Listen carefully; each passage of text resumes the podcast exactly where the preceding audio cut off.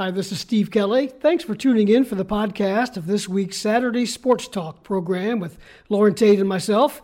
And a special thanks to the folks at Kirby Wealth Management Group for their sponsorship of the podcast. We hope you enjoy Saturday Sports Talk.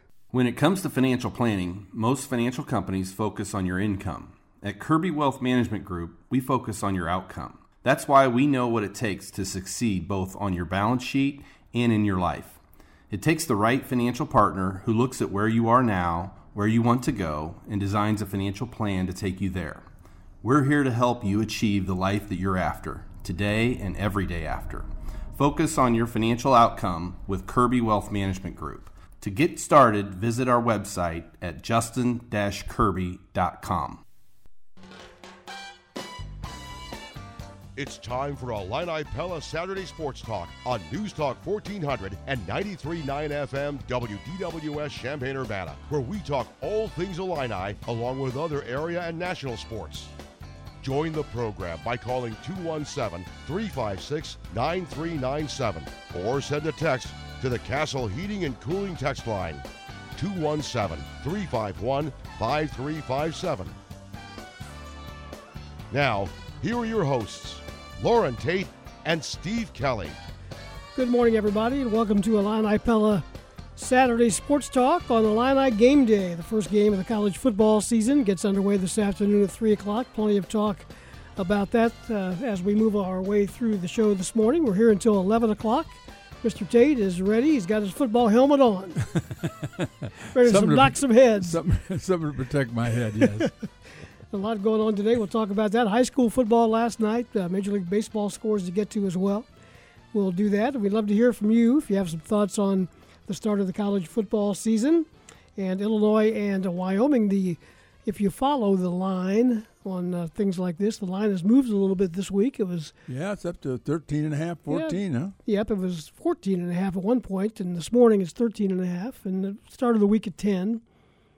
So well, Illinois is the favorite I think the there's a realization, uh, whether it's you know whether it's going to turn out that way or not, that that Wyoming uh, is not only uh, very young and had to replace a lot of players, but they've also had a couple injuries, and so uh, they're kind of in a tough situation after what they thought was going to be a great year last year. They started four and zero, oh, of course, you know, and then they kind of fell apart during the Mountain West or uh, during the conference part of the season, and um, it's a team that Illinois really. Uh, I feel like we sh- Illinois should win this game, uh, but we just have to see, um, you know, whether it turns out the way we think.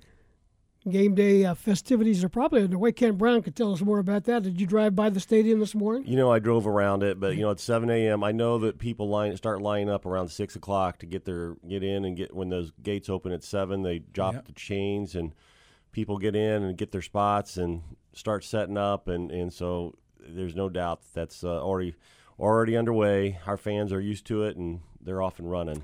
Anything new that uh, fans need to know about as far as the game day experience, getting in and out and such?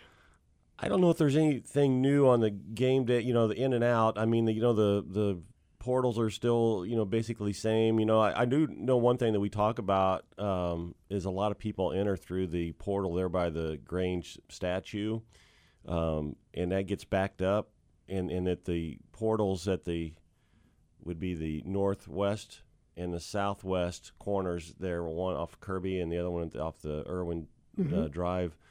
Uh, don't have nearly the lines, but everybody wants to walk through Grange Grove. It's, it's a natural draw to have everybody walk through there, and it's kind of a, beautiful area. And but it, that does get backed up there, and so I know the people are there trying to remember remind everybody that you can go to the those other corners and get right in. So what's going to be going on at Grange Grove itself? Yeah, well, you know, at noon today they start the um, uh, uh, the bounce house and all the kids' activities and stuff like that. There's food trucks uh, throughout there. You know, you guys have a tent, and uh, mm-hmm. the pregame show will be going out there. Twelve thirty ish is when the Illini walk happens. So the bus pulls up, the team walks through, the band will be out there with them. Uh, as they've always done, they do their little concert there on the west side of the stadium. Uh, the drum By corps the way, does the anything. band Doggone. Yeah, it's too bad. You know, uh, we found out that yesterday. I was actually on with Brian yesterday morning, and I got an email like, like just as I was about to go uh, go on with Brian that um, that the band was going to have to suspend their on field performance at halftime because of some COVID issues within the within the Marching Illini during the week. They couldn't practice. So, uh, and I was talking to one of our student assistants on on our staff our staff yesterday. We were setting up the press box. He's like, I was wondering why they didn't practice uh, the last few days of the week. He goes, I can hear them from my apartment, and all of a sudden they weren't practicing. I was like, wonder why the band's not going. And so part of it was because they couldn't, they didn't have enough kids to do it. So they're gonna they're gonna perform from the their their spot in the north end zone in case we hadn't noticed, that's another example that COVID has not gone away. It's still here. yeah. Um, you know, it's still things that we have to deal with. You know, we have, um, I saw, you know, a note yesterday, you know, over 90, 95% of our students are vaccinated, yet, you know, there's some variants that still cause some problems, and there's still a policy on campus. You have to isolate when you test positive, and luckily, all the students who had tested positive, you know, were either non-symptomatic or very mild symptoms, and so there's no major cases, but um, it's still part of the thing that we have to, to work through.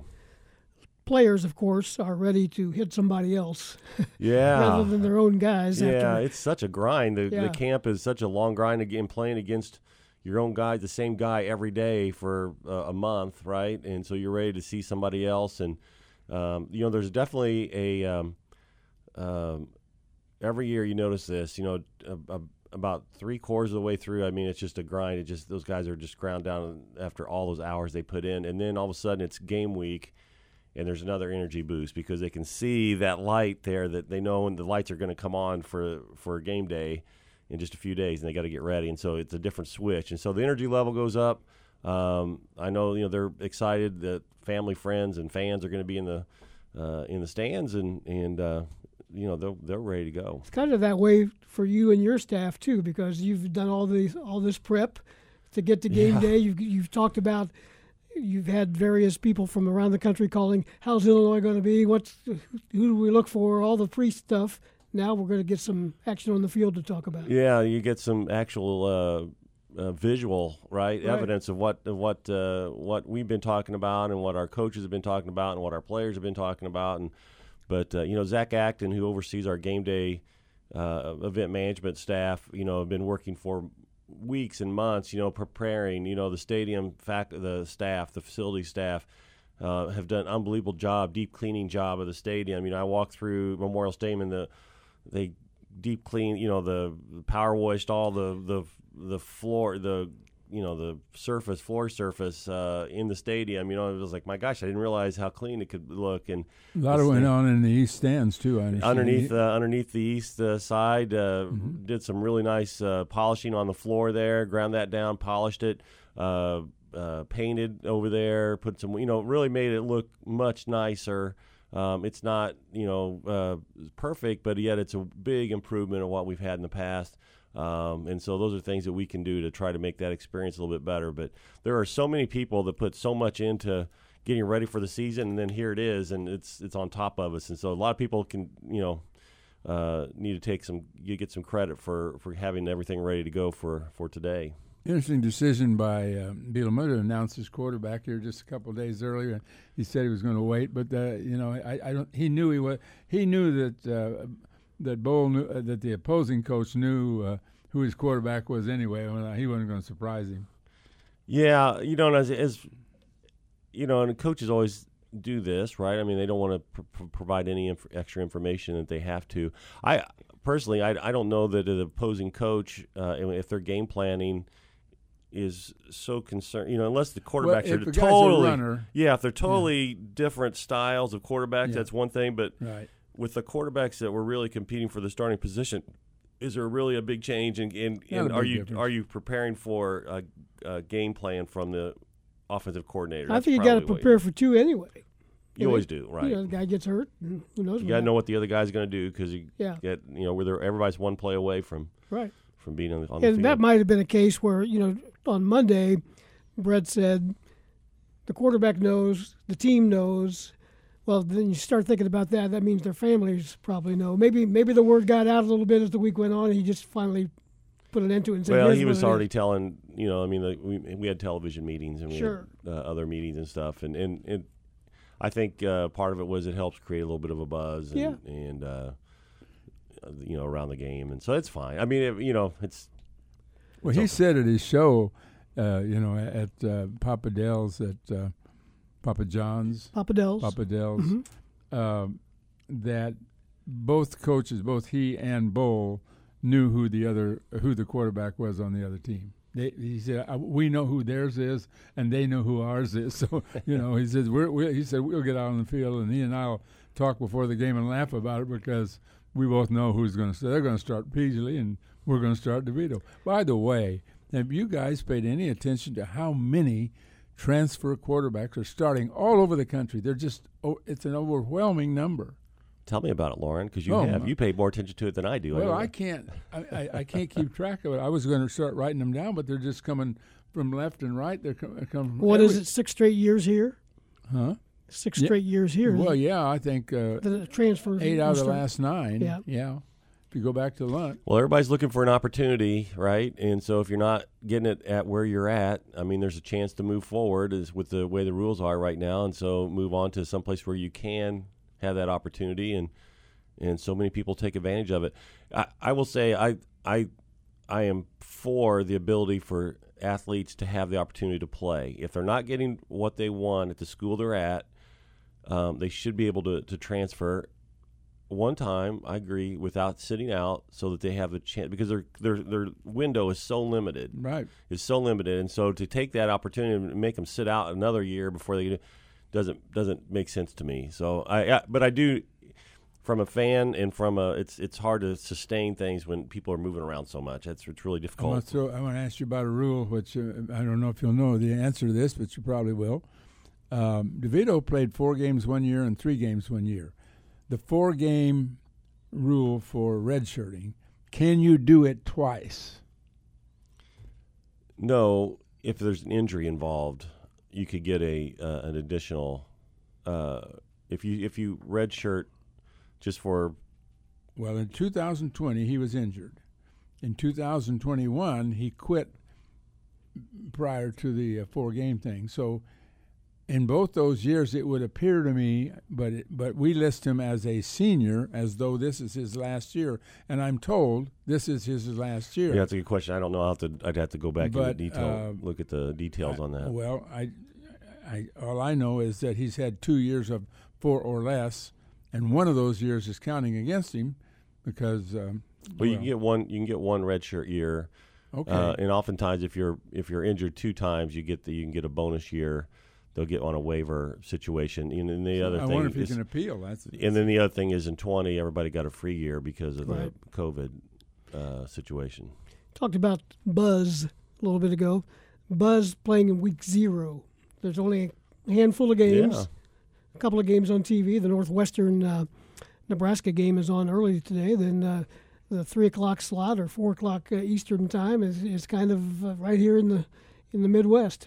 Yeah, no, the um, you know Josh has talked about this, and and uh, Coach Bielema as well. You know the the opportunity to move the game to to game uh, to week zero this year became uh, available because Wyoming plays Hawaii, and so there's two or three uh, reasons why you can appeal and, and get a waiver for week zero. One of them is if you play an international game like the Ireland game. Um, one of the reasons is uh, if you or your opponents uh, play a game against Hawaii. Hawaii, if you play at Hawaii, um, that's an off the continent, so you you can pick up a, a bye week because of the travel that goes there, and so those games, and so Wyoming plays Hawaii uh, at Hawaii, and so they were able to shift their game to week zero. I know Coach was hoping to play a week zero game prior to uh, opening the conference. Originally, this was supposed to be Wisconsin next Yes. week, and then that switched to at Indiana.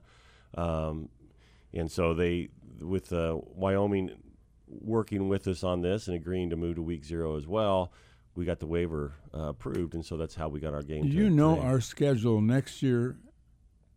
I mean, not even now. I know we don't know it two years from now, but not, We don't yet. We haven't we haven't seen it from the Big Ten yet, and so um, we're sitting there with we have we have what this schedule was before uh, everything was taken down and, and asked to, to be removed because they were going to look like they were revamping. There was discussions. I think you've talked about this a lot about divisions and not knowing what was going to be moving forward. And so we're sitting here. We don't know what the we don't know what the Big Ten schedule is yet. That has not come to at least to my level. Josh may have a better sense at, at at the AD level, but that hasn't filtered down past that yet. Well, it sounds like it probably is going to be pretty close to what it what we have it scheduled right now. I would because think if yeah. they don't change, the, uh, if they keep the divisions the same, there isn't much reason to change anything. There really isn't eh, because the everything changes For two years from year. now. Yeah, everything changes two years from now with the addition of UCLA and USC, possibly others. Who knows where it's going to end up? And then the other one is uh, the college football playoff uh, situation coming down the pike too. With how that's how would that change, and will that change how they figure out the schedule? So, um, yeah, I. I would assume that at some point here soon, when I say soon, sometime in the next several months, we'll see next year's football schedule, but we haven't seen it yet. 915, Illini Pella Saturday Sports Talk. We're talking with Kent Brown, Assistant Athletic Director in charge of media relations at the U of I. If you'd like to join us, 217 356 9397 is the number. A quick break, and we're back with more after this. Stay with us. The Pella Window Showroom in Champaign specializes in windows and doors. Illini Pella can help you select the right window and door for your project, whether it's for replacements, remodeling, or new construction. Right now, they ask that you plan further ahead to allow more time to get your windows and doors in stock. Labor and material shortages are causing some extended lead times. Illini Pella, 1001 North Country Fair Drive in Champaign, PellaofChampaign.com.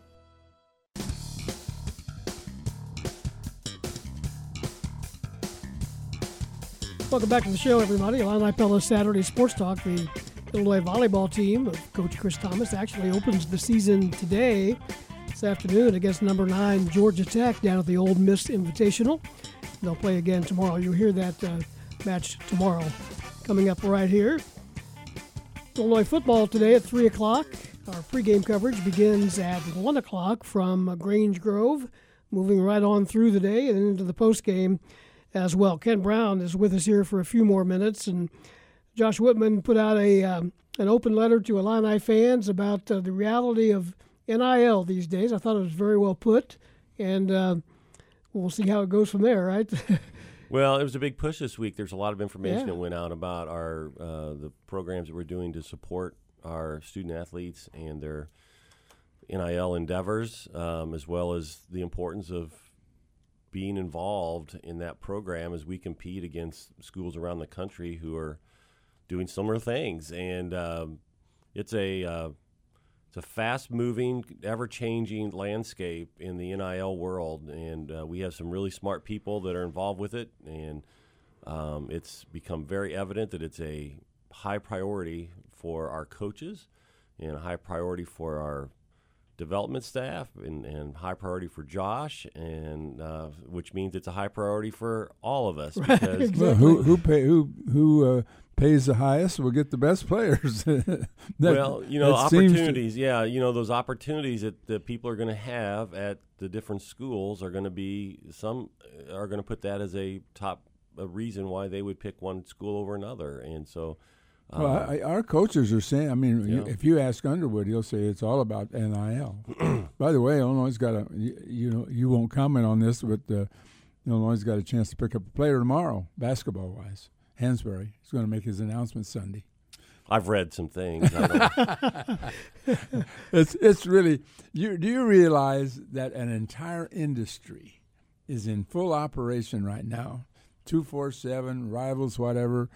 Uh, Illini Inquirer, because coaches can't talk about recruits. So that means that an industry has been built because coaches can't. If coaches could talk about the recruits, you wouldn't need the, uh, this industry. No doubt about it. And we talk about we've talked about this for years, and this isn't a shot at um, our media group, right? But if we if if we internally could discuss recruiting, like on our fightingillini.com and those Right. types of things, it would we could be our own media source, and we could compete probably favorably for Illini information. 'cause We have all the information, Yeah. and Yeah. so we could have we could have been running that whole thing all along, and so Yeah. that's been discussed for a long, long time, decades, because we've chosen as the NCAA to not do that, right? To not Yeah. to uh, talk publicly about recruiting, and coaches can't, and so which is probably the right thing to do. But you're right; it's, it's spawned an entire industry of and careers for people. That's all they do. It's all they 100% of their job is to talk about recruiting and who's going where and the next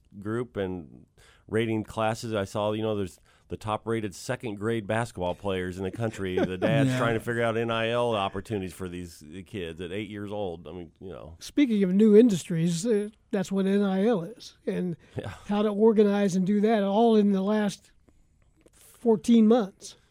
Yeah, when- you know, and you guys have had Cam on, Cam Cox on several Yeah. times, and he is as uh, on top of this as anybody in the country. And there's a lot of interest. Um, I was actually with Cam in Springfield a couple weeks ago. Um, he spoke at the uh, Springfield Rotary Club, and, and I w- went over and I met, went with him.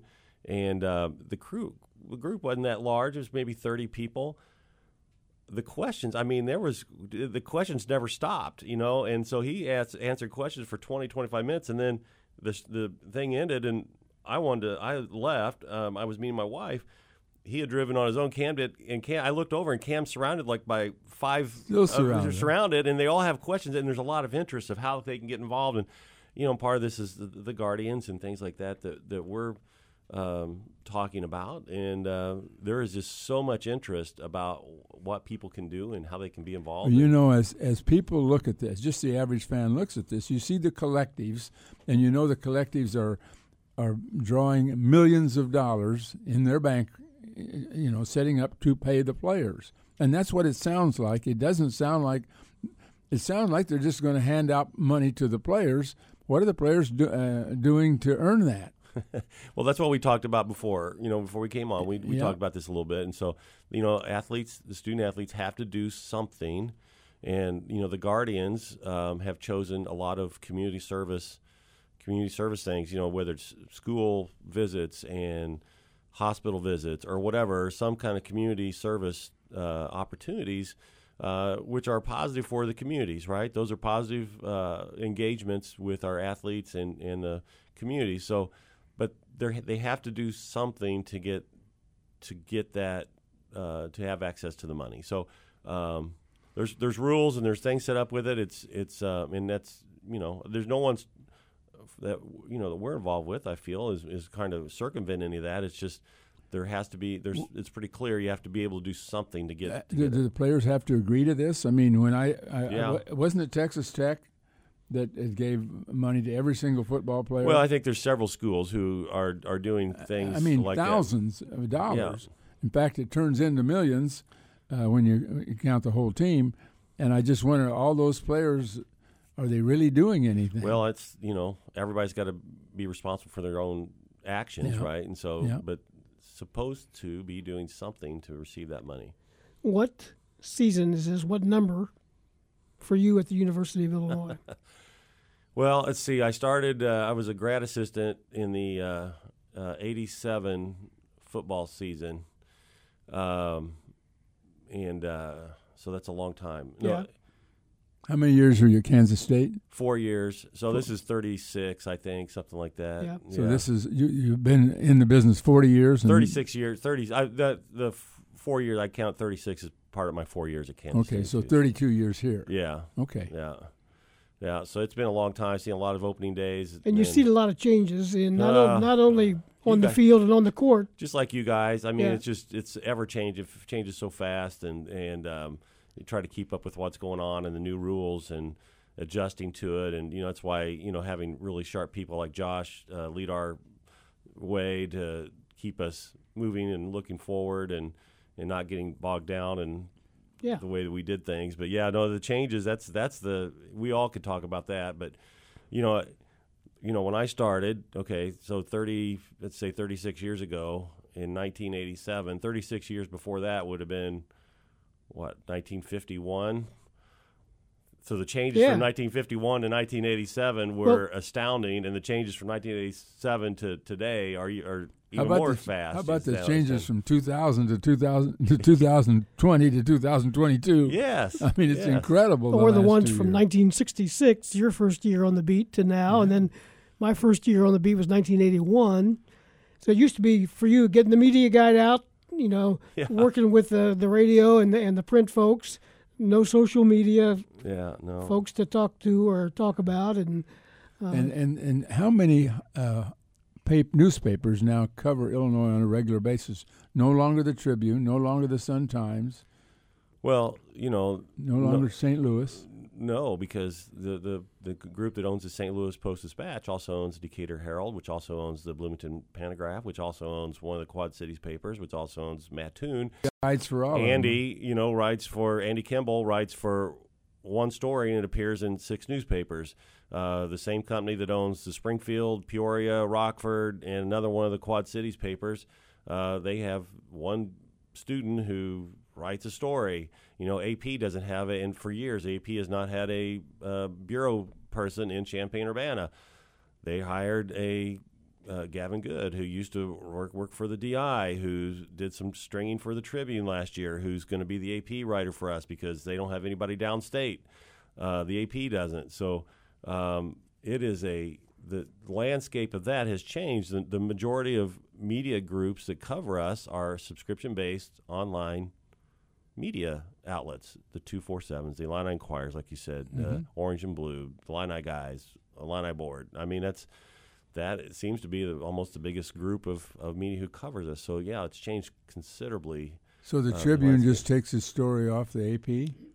Yeah, they have to decide what they're going to do, and they they're very limited of what they what they pick and choose. Right? They just um, if you're a top twenty five, uh, they're covering it uh, more in depth. somebody there If- for, for that well, day, the but Tribune last year, the Tribune didn't send anybody to, for basketball or football to us, um, other than Gavin doing some uh, stringing work for him. The Sun Times, Steve Greenberg came down, I think, one time during a basketball game, maybe. Um, he's done some stuff uh, remotely, but his his role is to cover college sports uh, universally uh, and doesn't have a beat. So they don't have they don't have collegiate beat writers for either the Tribune or Sun Times anymore. And so that has changed. You know, when it wasn't that long ago where we had the Tribune had um, beat writers for every local school. And they would send a column to columnist to our game every game, and uh, the Sun Times did the same thing. And so, uh, and the Springfield paper had a beat writer, and the Peoria paper had a beat writer, and Rockford had a beat writer, and the Quad Cities Quad City Times and the Rockford uh, Rock Island Argus all both had beat writers that would follow. us And Post Dispatch, we all had every paper had their own people, and they've just uh, shrunk. The staffs have shrunk, and we've seen it everywhere, including here at the News Gazette. Um, it's just changed the landscape. Uh, something that's I don't believe it's healthy for our society, but it's also a business model that makes it uh, really difficult. Last year's opening day crowd against Northwestern was, I think, 41,000. Uh, what are you expecting today? Yeah, you mean against Nebraska? What did I say? You said Northwestern. yeah, Nebraska, you're right. Um, uh, it's probably going to be in the mid 30s Yeah. today. Uh, Is there still such a thing as uh, late decision walk up sales uh, It is, with electronic? It's yeah, it's not the same. Uh, Right. the secondary market, um, the ability to buy tickets on the secondary market makes it really difficult for a, a big walk up. You don't have to go to the ticket office to buy a window or buy a ticket. Uh, you can go on StubHub or wherever, and, and there are ticket tickets available as people who can't. Those weren't available years ago, right? You didn't Yeah. have the ability to just do that electronically on your phone. Um, so it, it, the big walk up just doesn't doesn't happen anymore.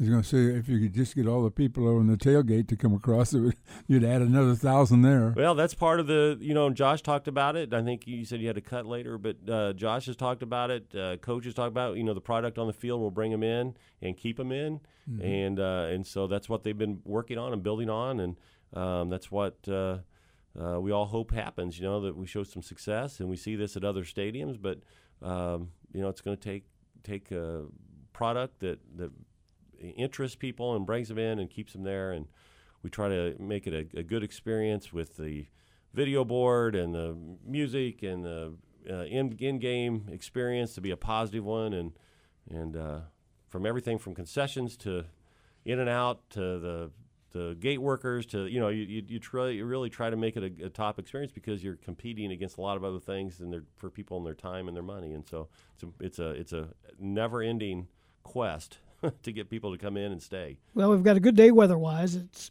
70 degrees right now. Supposed to be uh, in the low to mid 80s. It'll be a little warm on the field, a little warm in the stands, but uh, better than cold is No the way I look at yeah, it. that east side. Wear your sunscreen over there, and uh, And your sunglasses. and your sunglasses over there, and it should be fine. It'll be it'll be warm. Drink, uh, be hydrated. Game uh, kicks off uh, shortly after uh, 3 o'clock, 3.01 to be exact. We got a call here. We'll try to get in before we let Kent go. Gary in Champaign. Go ahead, Gary. Yeah, I have a question about my tickets. Um, so I can't walk up to a ticket window today to purchase tickets? You can. You can walk up. Okay, You can walk to the ticket office at State Farm Center. What I was saying is that in today's world with the secondary mar- secondary market, a lot of people don't. They don't need to do that anymore because there's other other avenues to buy tickets. But the ticket window is certainly open, and and and they'd be willing to help you uh, purchase the best tickets available. Okay, great. Thank you very much. Sure. Yep. Thanks, Gary, for the call. Kent Brown, thank you, sir. Always good to visit with you. We'll see you over there a Yeah, little bit later on. couple on. hours. We'll see you at the stadium, and have a great day. And go Illini. Thanks, Kent. We'll take a break and we'll preview the Illinois volleyball team with Mike Koon coming up after this on Illini Pella Saturday Sports Talk. Stay with us.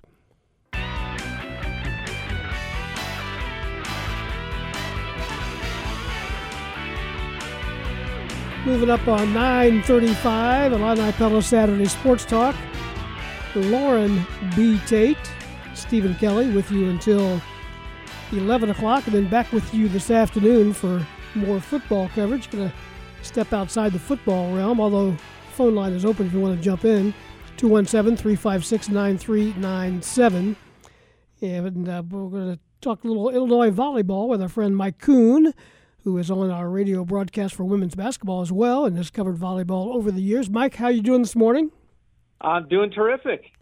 The uh, volleyball team, ranked number 17 in the preseason, has a tough way to get the season started, don't they? Uh, away from home, playing a top 10 team uh, this afternoon right out of the gate. Well, and I know that you've talked about uh, with the football team. You just never know what those first mat, you know, first game, first matches are going to be. But uh, as you say, Georgia Tech, a team that was a uh, host, a top 16 seed last year, number nine in the country to start out, and uh, we'll we'll have an idea of uh, it'll, it'll be a good uh, early season uh, barometer of uh, just how good this Illinois team is. Well, they're ranked, uh, as I mentioned, 17 in the nation, but uh, you kind of got to put a little um, asterisk next to that because that's good, yes, but it might mean they're middle of the pack of the Big Ten. That's how good the Big Ten is. Well, no doubt. I mean, it was the same way last year. Uh, Illinois uh, upset Kentucky in the NCAA tournament to make the Sweet 16, and they were playing their best volleyball down the stretch. Won at Penn State, but uh, you know, the the the NCAA championship last year was two Big Ten teams, Wisconsin and Nebraska, and uh, to nobody's surprise, and it it could shape up to be that way again. Although there's some other contenders around the country. Well, Mike, this is Loren. Uh, as you mentioned, the team was getting better toward the end of the season, it looked like. And I think that's something you have to do in the Big Ten with so much talent. Do you see any carryover from last year to this year? And talk about some of the players that are returning. Well, I think if you take a look at the contenders in the Big Ten, and you mentioned Illinois picked sixth in the conference, but they are as experienced as any team in the Big Ten. Uh, they do they do lose Megan Cooney, but uh, they return Raina Terry, and I, Raina Terry is the you know the Rachel Van Meters. Uh, I'm just trying to think throughout the years who they've had that has been that big uh, hitter, and Raina Terry certainly is that. Uh, then they get Jessica Nunge back, who played opposite, uh, probably step into the other outside hitting uh, position. They have both their their uh, middles and Kennedy Collins and Kyla Swanson, and of course, it always helps to have your setter back. Diana Brown had a great year, uh, probably unheralded compared to the other great setters in the in around the conference, but. Uh, they and then Caroline Barnes. Uh, Illinois does lose their libero, but uh, Caroline Barnes can step in there. She was a DS a year ago, and so uh, and we've got several good newcomers that uh, well, it'll be interesting to see how they fit in. Well, how do you see? Uh, do you see Illinois making some strides this year? I mean, is this a team that could uh, surprise along the way? I don't think there's any doubt about it. Uh, you know, it's this is a team that, especially at home, uh, can certainly knock off some of the top teams. Now they, you look at Nebraska. Illinois has struggled against Nebraska last year. They I don't believe they took a set from them, but uh, Nebraska, they, they lose Lauren Stiv- Shivrins, uh, and then Kayla Caffey transferred to Texas. Now they have some transfers in. It's interesting around the Big Ten. There's a lot of transfers within the conference. Mm. Uh, Erica Davis transferred from Ohio State to Minnesota. Uh, you know, Wisconsin doesn't have Dana Rettke, but they have a really good transfer in from Michigan State and Sarah Franklin. Well, are these uh, transfers are these people are these young women who weren't getting a chance previously and are, are moving up or uh, or attempting to move? Or are they people that were playing and and want to just want to go somewhere else? I think it's a little bit of both, but uh, certainly the the players that I talked about, these are all players that were heavily involved in their team's success a year ago, and, and they're transferring within the conference. Talking to Mike Koon about uh, Illinois volleyball, and uh, much of the early part of the schedule is away from home. I wonder if is Mike Thomas having some trouble uh, getting quality opponents to come to Champaign Urbana and play at Huff Gym. You know, uh, Chris Tamas, uh, our coach, uh, we used to have uh, an Illini Classic or whatever uh, to start the year. Sometimes it was the second year, and that went away a couple of years ago. But we managed to have some home matches. There's the the Big Ten Pac-12 Challenge, which is next week, and that rotates. Um, and we've had it here.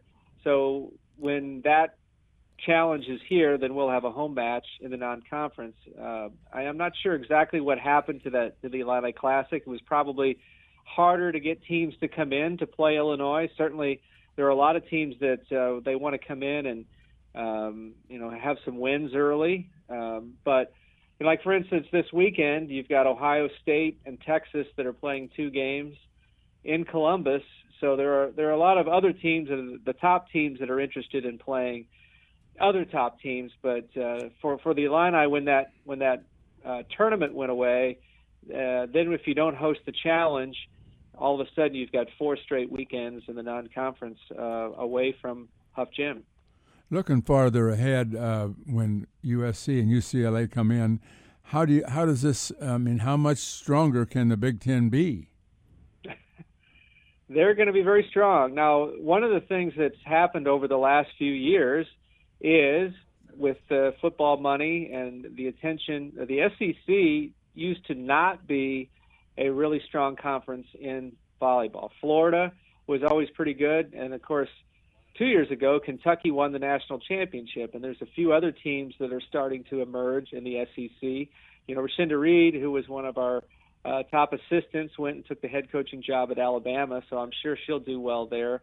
Uh, but it's been it's been the Pac-12 and the Big Ten primarily. You throw in Texas, um, that's who the powers have been in volleyball. But certainly the addition of USC and UCLA further strengthens how strong the Big Ten is going to be. Another minute or two with Mike Koon, who uh, does the play by play for women's basketball on our uh, WDWS. And you've been following uh, what's going on there with a new coach coming in and recruiting. Uh, give us an update on what you've heard. Well, I've had a couple podcasts with Shauna Green, and I've been really impressed. Uh, the the uh, couple practices that I've been to over the summer, and the new staff. Uh, this is this is a train that's going to get off. You know, it's going to get rolling. It's just a matter of how quickly. And I think Coach Green mentioned it in her opening press conference. Uh, she can't put a timetable on how it's going to be, but uh, I can tell you that uh, two of the freshmen from a year ago that are coming back uh, Jayla Oden uh, and Adalia McKenzie are going to be special players here. And if, uh, you know, by the time they're a senior, uh, they're going to be all Big Ten caliber. And I really expect them to make the jump this year and, and, and be really good. And Kendall Bostic, who was uh, the Big Ten leader in rebounds a year ago, she's stepped out and she's uh, getting her range. She hits. She's a, a very capable three-point shooter. Uh, and Genesis Bryant, who is a transfer in from NC State, is going to step in and, and I think be a contributor. But uh, things, you know, are are certainly looking up. I've been impressed with everything that I've seen from them, um, and I've, you know, like I said, I've had a chance to do a couple podcasts with Coach Green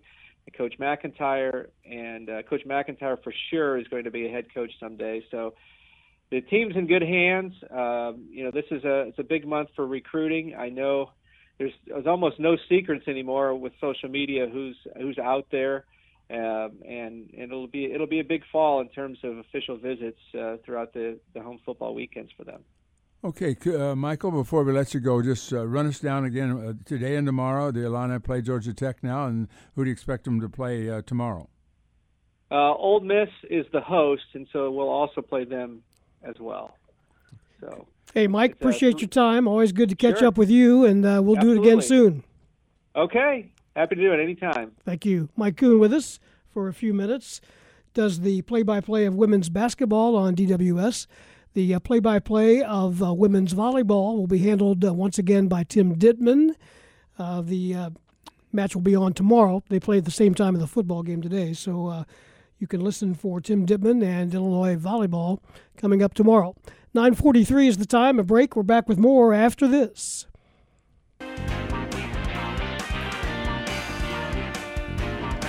It is 9:47. The Illini Pella Saturday Sports Talk. We're heading towards 11 o'clock here on game day. Fighting Illini football team against the Wyoming Cowboys. At 3 o'clock this afternoon, our pregame coverage begins at 1 from outside the stadium in Grange Grove. Baseball scores from last night, if you missed them, the Braves over the Cardinals 11 to 4. The Cubs beat the Brewers 4 to 3 in 10. Arizona beat the White Sox 7 to 2. Those two, uh, all those teams playing each other again today and tonight. So the Cardinals still are six games ahead of Milwaukee. Yeah, Happ hit a home run in the tenth inning to uh, for the uh, the Cubs. Did you see the double play that ended the, the game? I did not. It it was a they had the tying run on third in the in the bottom of the tenth. Did Milwaukee, and ground ball to second, tag out by the by the second baseman on the base runner, and the throw to first gets the double play. If the base runner, this is a question for you, if you throw to first and then run down the base runner, if the base runner stopped, in other words, and didn't try to go, and you threw to first and got a force out, then you'd have to tag the runner before the runner came in from third because it's no Yes. longer a force out. Right. But they got the tag and the throw, and the runner just simply ran into the into, into the second baseman, and and it was it was an easy out, and so it was a double play and ended the game. Huh. Interesting way that you you know baseball is funny. Uh, if you watch it long enough, you you see something new and Yeah. something different. And I'm not saying that was it, but No, but there's if- so many things that if you're a base runner and you got the winning and the tying run on third base, you got to really think about that. I mean, whether because you, but he was trapped. I mean, naturally, the first your first instinct when the ball is hit on the ground is to run, and the second baseman for the Cubs was right in the baseline, and caught the ball and tagged him and then threw to first. Well, here's one I hadn't heard before. Cardinals. Corey Dickerson had 10 straight hits. He was 10 for 10 Wow. over the weekend. That's the Yeah. Cardinal record. The record previous was eight. Curt Flood did it twice. Fernando Tatis did it once, I think. But uh, he was uh, 10 hits and 10 at bats. Yeah, I heard him talking about. Uh, you know, they asked him uh, about early in the season when he wasn't hitting, and he said it's it's hard when you come to a new team and you're getting spotty uh, opportunities. But uh, since he's been, he batted cleanup last night. he's batting 460 since the All Star break. By the way, did you know that Massey is batting clean? You know, former Mm-hmm, lineout Massey is batting clean, uh, batted cleanup for Kansas City. I shouldn't say is batting because Right. who knows from day to day what it'll be. But I, I looked, I checked yesterday, and he was batting cleanup. Got his first home run a few days ago. Yeah, he did. Yep. But he's fallen under 300. He he had a good start, and he's kind of slipped a little bit. Here's a text with a question of what would today's attendance be at Memorial Stadium if Illinois was hosting Missouri? Probably. Um, About like Nebraska. I'm going to guess. I'm going to guess they'd hit 45. You think? yeah. First game of the season, this time of year, week zero, nothing. But uh, you know, I, I don't know. Maybe I'm stretching it because we didn't hit 45 last year with uh, quite didn't didn't quite hit that with Nebraska. Right. Keep in mind that the the record attendance at Memorial Stadium will never be hit again. No, no, the building the building only holds what 60. Yeah. What? 1,060 or some funny number Yeah, like that. yeah. Uh, uh, yeah, and the record was in the 70s, 75 or 6,000 and for Missouri. So that's not going to happen again, but it'd be nice to see those capacity crowds come back. Well, I'm gonna. I, I shouldn't bring this up, but the final game against Northwestern last year, the official crowd was twenty-seven thousand, and I could get it. That was the paid crowd, yeah. The paid crowd was 27,624. The actual crowd was less than half of that. And that's turnstile. So, and that was a game, you know, Illinois, uh, I, I know the weather's turning in, in late November, and, and I know Northwestern had a really bad team, and Illinois wasn't great, but Illinois just killed them. Do you realize, I don't know if you uh, knew this, and I, I did look it up, Illinois gave up one touchdown to uh, Wisconsin, uh, to Minnesota, excuse me, Minnesota, one touchdown, 14 6 win. They gave up one touchdown to Iowa that was given up by the defense. They gave up a interception return. They gave up a 100 yard kickoff return and some field goals, but they only gave up one touchdown. And against Northwestern in the final game, they only gave up one touchdown until the final 20 seconds when Northwestern scored a touchdown against Illinois reserves as the game ended, uh, 47 to 14, I think that was, or something like that. Uh, it was 47 to 14. So um, the defense has really shown a lot of improvement. Can that carry over to the start of this season? That's my question for you. I think it is based on what we saw last year. Um, there are some question marks I'm sure that Ryan Walters has, and he wants to see some game action to to to see for sure what he's got. I think this happens on both sides of the ball. I I, I like what they have at the first string. I'm concerned when somebody goes down or they got to go to the depth, and uh, I'm concerned about that across the board. Yeah, I am too. Particularly a defensive tackle. You got two great tackles in Newton and Randolph, two really good ones. I mean, they're going to be fine, but you can't expect those guys to play every down. And then you've got the outside linebackers or defensive ends that are kind of new. Mm-hmm. So Coleman is solid, but we, we have to find out about the other side. So yeah, there's still there's still some question marks, but every team, nobody returns everybody, right? I mean, every team's got to have some new players every year. That's true. High school football scores last night uh, for the uh, latest coverage. Check out your News Gazette this morning or News Gazette online as well. A lot of good coverage by Matt Daniels, Colin Likas, and the gang. Normal uh, West beat uh, Champaign Central 42 to nothing. Centennial wins on the road up north at Proviso East 47 22. St. Joe Ogden went to Monticello and came away with a win 21 to 14. It's a good win for them. It is.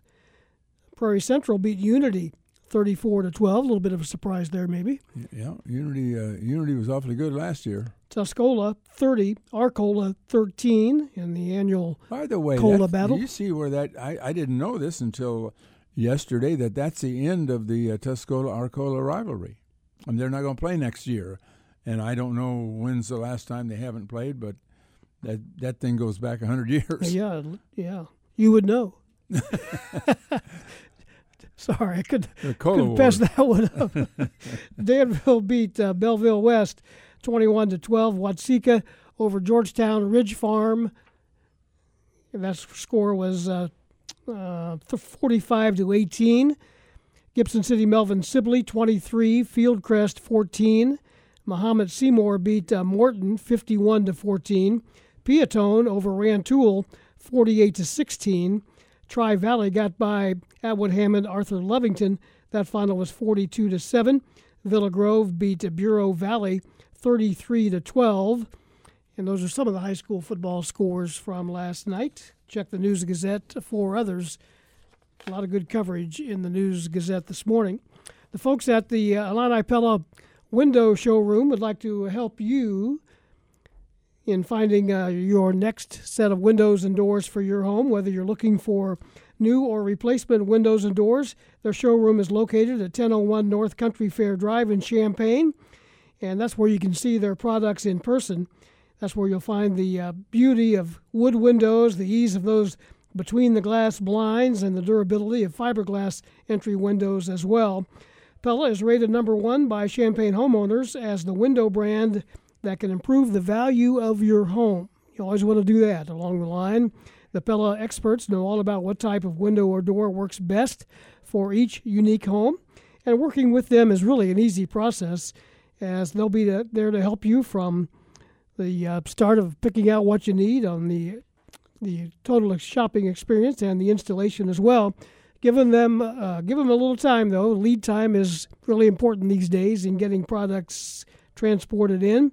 So learn all about the styles, materials, and options available to you by going to the Pella Window Showroom, 1001 North Country Fair Drive in Champaign. Open Monday through Friday, 8 to 4, Saturdays by appointment. Check them out online as well. PellaofChampaign.com for the Pella Window Store in Champaign. 956. Let's uh, take a quick call here before we take our break at the uh, top of the hour and head into hour number two. Steve is with us in Princeton. Go ahead, Steve. Hey, good morning, guys. Big uh, day for football. I noticed two performances last night. One encouraged me and one disappointed me. Ty Pence, I see, had five catches for 89 yards and a touchdown for St. Joe Ogden. He's playing football instead of sitting out for basketball. And the Fagan kid for Arthur, all I saw in him was he threw a five yard touchdown pass, but the team got beat bad, and I expected him to run wild. So I didn't know if there's any input on that or not. Well, yeah. I guess it'd be uh, it, it, his game is affected by a couple of things. Number one, I guess he's playing quarterback, is, which yeah. is not a natural position right. for him. Number one, and number two, maybe he doesn't have the blocking in front of him that uh, everybody needs to to get out and roam.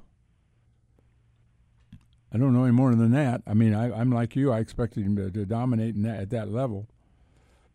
I expect him to run wild. You know, as a quarterback, he could use his legs and just you know outrun people and perform people. But uh, I was encouraged by Ty Pence's performance last night. So St. John's the team to watch for. Mm-hmm. All right, Steve. Appreciate the call. Good to hear from you.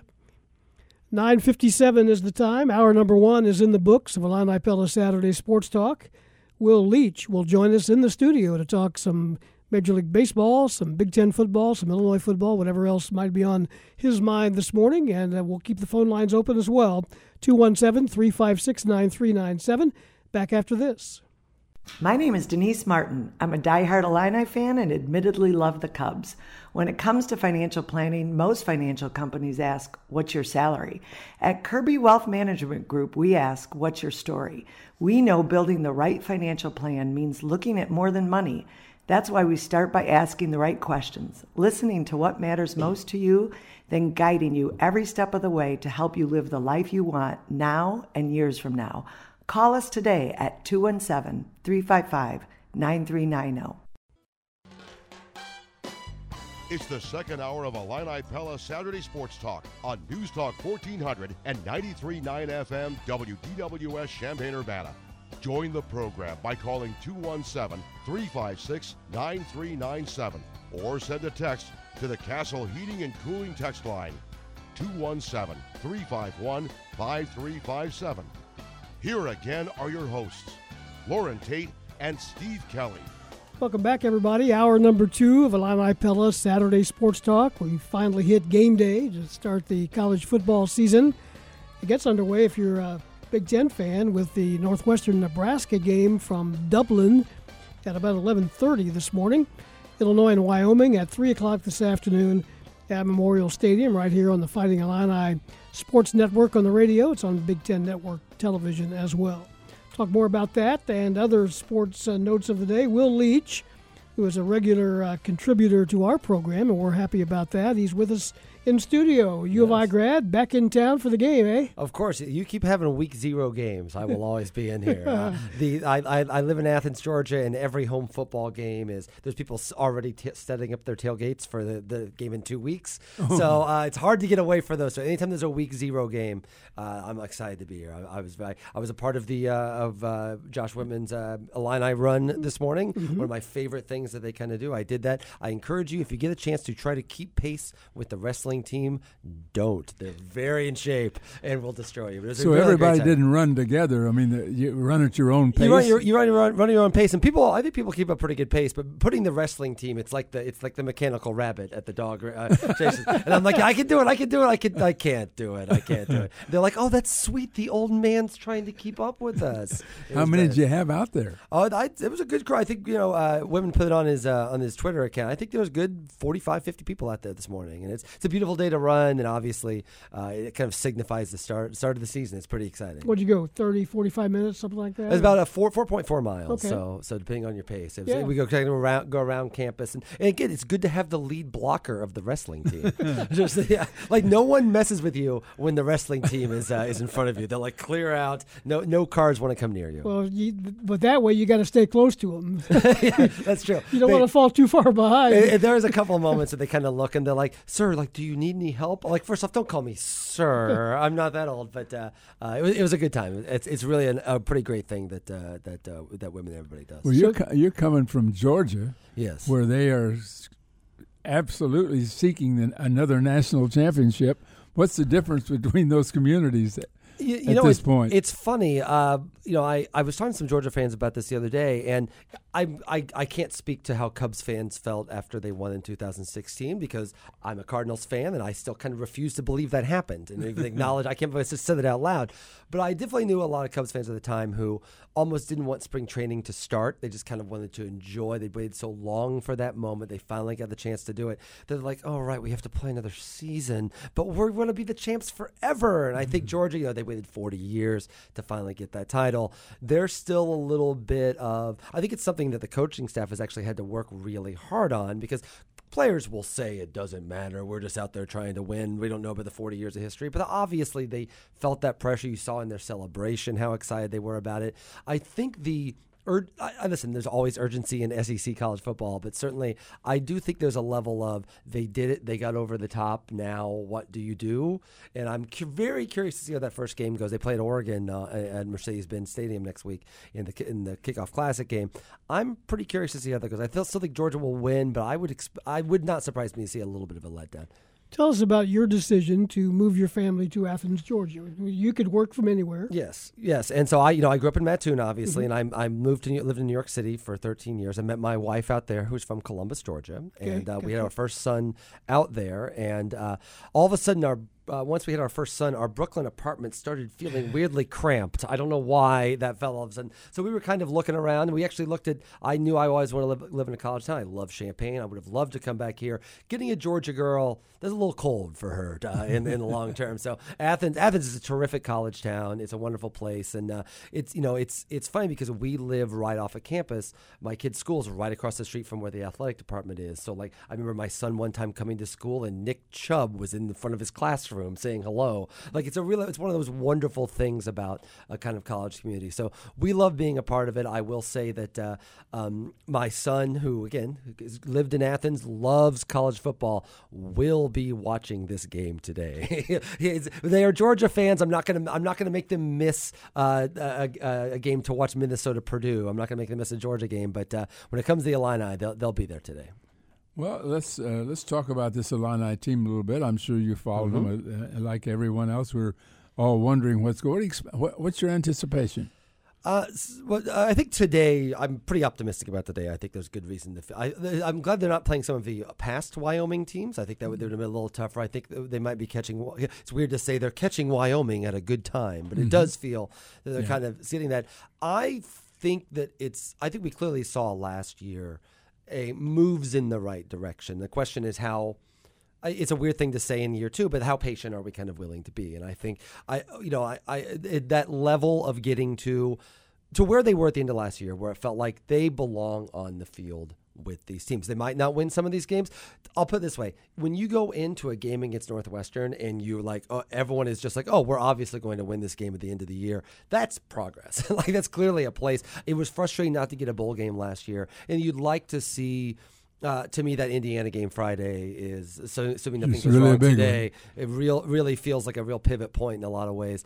But listen, they're the, the the hard part is I actually feel like they're moving in the right direction and they're doing the right things. The problem is you still need to get that. You need to show everybody that, and to show that you have to Absolutely. beat Indiana. But you know, I, I'm encouraged by this. Yeah. Uh, the fact that uh, Georgia won when Alabama's been dominating. The fact that uh, Wake Forest and Pitt played in their championship Yeah. game of the uh, ACC when Clemson had been dominating. Or you see uh, USC uh, not having a good year, or you see Texas under 500, and you see these powerhouses that don't necessarily. I mean, other teams have popped up. Utah pops Yeah. up and wins the Pac-12. Utah State uh, packs. Uh, they they win the the, uh, the uh, Mountain West. I mean, all of a sudden you see the schools that weren't maybe expected over time uh, to to perform well, which gives you hope here that you know that a team that has been down can rise. Yeah, and listen, it- it's been frustrating, I think, for a lot of Illini fans for a while to look specifically at the Big Ten West and look at Wisconsin and look at Iowa, or heavens, look at Northwestern and be like, we can do that. Yeah. like, there's you, there's no reason. Like, I, the idea that Illinois is going to be in Ohio State space or Georgia space is probably That's a little high. that's another- But like, I don't see any reason, historically speaking, that Illinois should not be able to be where uh, where certainly where Northwestern's been, and I would argue where Iowa, uh, uh, Wisconsin, Purdue, uh, even Purdue, uh, Purdue in that realm. That would be. I think that's the goal, and I think that's what they're trying to build. That's why I liked the hire of Bielema so much. But the problem is, is there's such negativity and there's been such like historical difficulty that if you get off to a slow start, people start going, up there goes Illinois again. There they go again. Even with last year, where they really clearly were a different team at the end of the year, I would have loved to have gotten that Virginia game at the end of the year last year. I think the defense was in a much better place. We're going to get them. Yeah, exactly. and so I think that's the thing, right? You, you, I think last year had a very solid proof of concept. What they're trying to do makes a lot of sense. What they it feels sustainable, but you got to get there first, and I think that's the thing. Talking to Will Leitch, I have a lot of people ask me this week and uh, all summer long, really, but especially this week, hey, is Illinois going to be better? What, what what do you think? I said, yeah, I think they'll be better, but I'm not sure the record will be better. Yeah, and, and, the and I way the that. schedule lays out. Absolutely, and it's it's harder. And but see, that speaks to kind of the defensive crouch. I think Right. that Illini football fans are always kind of in where you, where I feel like I've told people before, oh, you know what, they're better. They're not they're not where we want them to be, Right. but they're better, and then they'll take a step back or they won't get here. I feel like some smart moves have been made to be able to help them out. Uh, really, kind of, I would argue under the kind of the Whitman regime has been football. Obviously, has been a major priority, and I think a lot of decisions have been good ones. But you, you know, other schools are also trying to win at football and also making good decisions. And I think that's the thing is if uh, that that's why I keep focusing on that Indiana game. Like Indiana is remember that was a team that was ranked in the top twenty top twenty heading into last year. Yeah. They've certainly gone gone in a lot of uh, bad directions. I think people there are very concerned, but I still feel like they like they're favored. I feel like a lot of people think Indiana's going to win that game. If you can start, if you Illinois could start two and zero before Georgia has played a game, if they can start two and zero uh, in that Should be ranked ahead of Uh, exactly. Honestly, I think you'd be foolish not to. Um, but at a certain level, that that gets attention in in, in a way that uh, that makes people go, "Oh, looks like something is going on down there in Cha- at Champaign," and that's an exciting thing to see. Well, Steve, uh, if you have any questions, uh, what what are your thoughts? You know what I'm, I'm I'm interested in. What have you been working on, Will?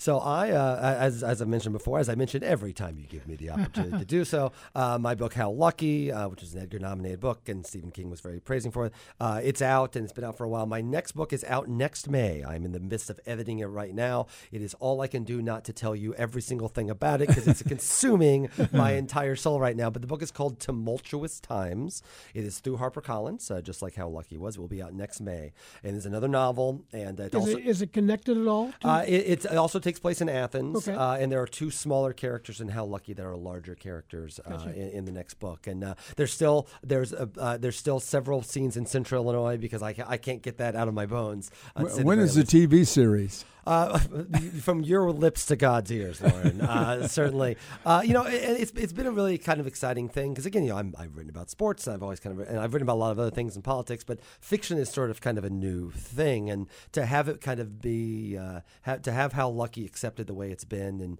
and encouraged has been a very exciting thing. Now, but again, you know, it's just it's just like with sports. Like, okay, well, now go do it again. go do it again. It's uh, you're only as you're only as uh, good as your last win. What Loren really wanted to ask was if How Lucky goes to a screen series or TV series, is there a role for him in that? I, I think it should be like in the, the movie Mars Attacks, where Jack Nicholson played ten different parts. I think Loren should play ten different characters uh, throughout the book, and maybe even maybe even one of the pets. I think I'm in the same range right now as Jack Nicholson, who can't remember his lines anymore. I think it'd be fine. We're at 10 12 here on Illini Pella Saturday Sports Talk. Will Leitch is with us, and we can't let him go without talking some baseball. And we'll do that after we take this brief time out. Feel free to join us, 217 356 9397. Back after this. The Illinois volleyball team opens today. They play this afternoon, same time the Illinois football team plays against. They play at uh, Ole Miss against Georgia Tech. The volleyball team does this afternoon. You'll be able to hear those games with Tim Dipman and Mike Tramey on DWS beginning tomorrow with that uh, second match of the season. Will Leitch is with us in the studio. We had a text uh, question a little bit ago about uh, the game day operations, and Kent Brown was already gone. But the question asked, will the uh, stadium announcer be the same as last year? And that person, of course, is Gene Honda, and he will be on all the games this season. He also does the White Sox, so he's mm-hmm. dancing back and forth, does the Blackhawks and some things like that, or has done the Blackhawks in the past. But Gene Honda will be your stadium announcer. Let's talk some baseball. Albert Pujols. I was there for the Grand Slam game. I was there with my dad for that game. It I think I saw a picture of you and was, your dad. It was there. pretty wonderful. It was pretty wonderful. That so was great. You can see it coming too. That was the old Pujols thing that we'd forgotten, right? The idea like, oh, he's going to hit a home run here. Yeah. That's what I remember from so much of like his prime. That it's been really fun having him here this year, and it's been I think the team is successful. But that was the first time I had that. I'm like, oh, he's going to hit a Grand Slam right now, and then he did. It was very vintage Pujols. I was there opening day and froze. it was very, very cold, but it, it, was good to see that. That was when, uh, obviously, he was back for the first time since coming back, and and I think we've gotten a whole lot more. Cardinal fans have gotten a whole lot more out of this season and him being there than we anticipated. Yeah, you know, and you see this. Uh, you know, the, I wrote a story about this for MLB a couple of weeks ago. You actually kind of see this throughout kind of there's a, there's a lot of other examples of sports in sports history, not just baseball, where someone does come back for that last year at the place they originally were, and they have an uptick and they have a clear mm-hmm. forward movement. I think you and you've clearly seen that. I actually feel like you kind of have to thank the Dodgers a little bit for this. They kind of when, when he got released by the Angels, I think a lot of people thought that's it. I think Nolan mm-hmm. Arenado mm-hmm. gave an interview around that time saying, "I just hope Albert gets to go out the way." The right way. And so the Dodgers, the Dodgers were not considered a team that would possibly sign him, but they said we feel like we understand he's just against a left. We're just going to use him exclusively against left-handers, and it, and it basically bought him another year and bought him this kind of wonderful year in St. Louis. It's worth noting that a lot of this run has been with Oli Marmol, the Cardinals manager, no longer forcing him into they he had a doubleheader at Wrigley where I think just because it was a doubleheader he batted against right-handers, but not forcing him against right-handers. Just that's just well, against left-handers. It's, had, it's, it's it's unlocked everything. They had to play him last night because Arenado was. Yeah, was um, Congratulations to Nolan Arenado yeah. for having. Did he have a boy or a girl? uh, I'm not sure. I don't remember. I, I, uh, I, was just happy for him. They all they all looked the same like the next day.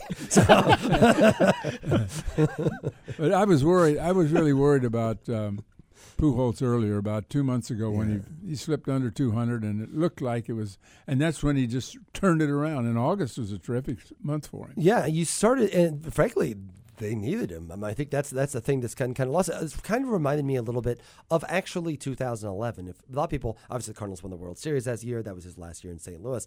But I think it's been forgotten a little bit 2011 was actually kind of a miserable season for the Cardinals. That was a very frustrating year. That was a year they traded Colby Rasmus, and a lot of fans were upset with La Russa. LaRussa had already told the Cardinals it was his last year managing, and he never came back and managed it. Oh, he did, right. That's going less well.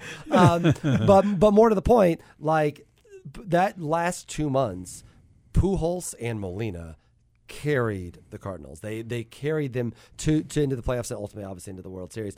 I think you've seen that from Pujols when this offense was really now Arenado and Goldschmidt are going, and you're getting Donovan, and you're getting Nootbaar, you're getting guys, guys stepping up.